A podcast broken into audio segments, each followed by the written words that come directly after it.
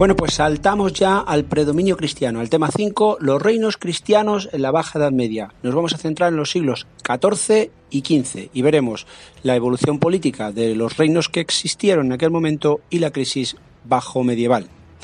Respecto a la evolución política, hay que centrar la atención en cuatro reinos: Portugal, Castilla, Aragón y Navarra.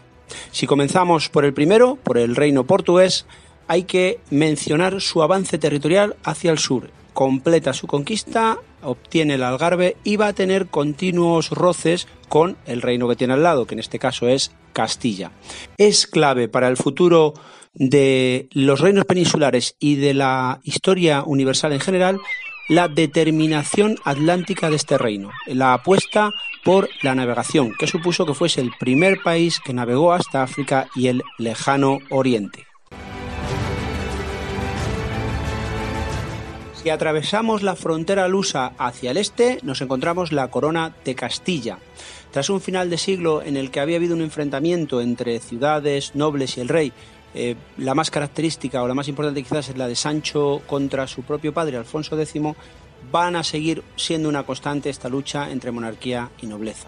Es la nobleza precisamente un grupo que ha acumulado riqueza y fuerza y que aprovecha los momentos de debilidad para adquirir más poder. ¿Qué hace la monarquía frente a esto? Pues trata de recuperar el poder perdido apoyándose en la burguesía comercial y en los judíos. En línea con esta actuación, Alfonso XI lo que hace es crear el regimiento, que es un gobierno local, donde manda un corregidor, que es el representante del rey, que como veremos en los reyes católicos va a tener mucha importancia.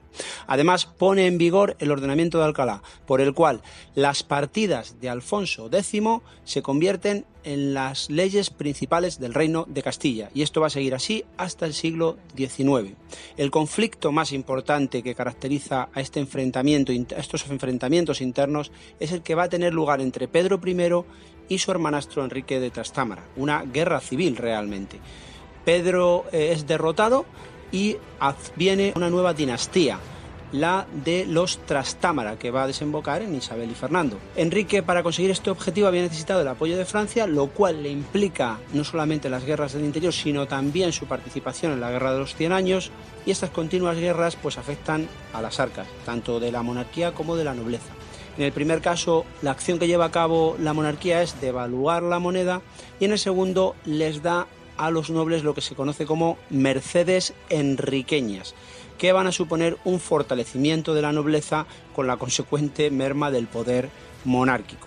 Entre las décadas centrales del siglo XV, el sistema de alianzas va a variar. ¿En función de qué? Del poder. Todos quieren conseguir el máximo poder. Si bien vamos a diferenciar dos bandos, el que protagonizan Enrique y Juan, los infantes de Aragón, descendientes de Fernando I de Antequera, del que vamos a hablar un poquito más adelante, y otro grupo en el que está don Álvaro de Luna. Este los derrota en la batalla de Olmedo, pero consiguen los nobles, que tienen un poder considerable, dirigidos por Juan Pacheco, que el rey Juan II de Castilla condene a muerte a don Álvaro de Luna, lo cual supone una merma nuevamente del poder regio. ¿En qué se centra la política exterior del Reino de Castilla? Pues en el Reino de Granada, es el objetivo para cerrar la reconquista, y también tiene un carácter atlántico, parecido al de Portugal. Si bien en este caso se va a fundamentar en el Gibraltar, en el mar Cantábrico y en el primer hito hacia América que se podía considerar, incluso un banco de pruebas, las Islas Canarias, la conquista de las Islas Canarias.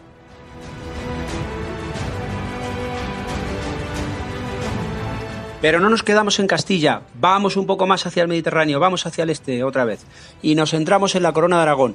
Los mismos problemas que tiene Castilla los tiene Aragón. Si bien en este caso la monarquía sí que consigue, con el apoyo de la burguesía catalana, frenar el, potencial nobiliario. ¿A cambio de qué? A cambio de concederlos un órgano de gobierno que se llama la Generalidad Catalana, ¿de acuerdo? Es un órgano permanente de las Cortes. La muerte sin descendencia en, este, en esta corona de Martín el Humano supone que tras la reunión de varios compromisarios de cada reino se elige a un trastámara, Fernando I de Antequera, primer trastámara. Ya tenemos a un trastámara en Aragón y otro en Castilla. Esto va a confluir en las figuras de Fernando e Isabel. Los monarcas intentan reforzar el poder a partir de aquí frente, en este caso, a la generalidad, lo cual va a provocar una guerra civil, donde también participa la nobleza en contra del rey. Esto va en la merma, provoca la merma de la, de la, economía y de la propia política interior catalana, que no se va a recuperar hasta tiempo más tarde.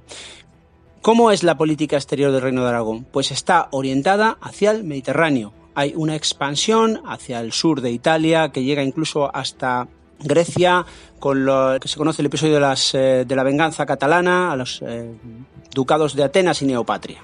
Y nos queda Navarra. Es un pequeño reino que se queda atrapado entre Castilla, Aragón y Francia. Si bien en un principio se acerca a Francia, comenzado ya el siglo XV, Juan II de Aragón, el padre de Fernando el Católico, consigue ser proclamado rey y a la muerte de este se produce una guerra civil. Esta debilidad es aprovechada por Fernando ya como eh, líder de las tropas castellanas y anexiona el reino de Navarra a la corona de Castilla. Acordaos, 1512, fecha de Bau, anexión de Navarra por Castilla.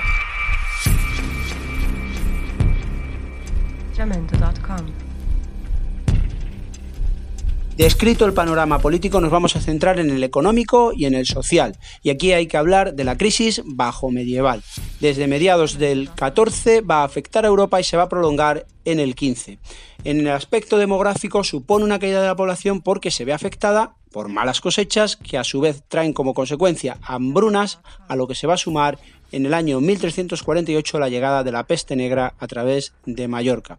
Esto va a suponer una caída de la población de los reinos peninsulares de entre el 25 y el 35%. En economía la agricultura sigue siendo rústica, sigue teniendo metodologías eh, muy primitivas para sus tiempos y esto va a determinar que cuando haya un pequeño cambio climático, lo que se conoce como pequeña era glacial con las consecuentes lluvias y heladas, se merma la producción agrícola con la consecuente hambruna y desnutrición ya mencionadas. ¿Cuáles son las principales consecuencias económicas o las más negativas? Pues un abandono de los terrazgos y una orientación hacia la actividad ganadera.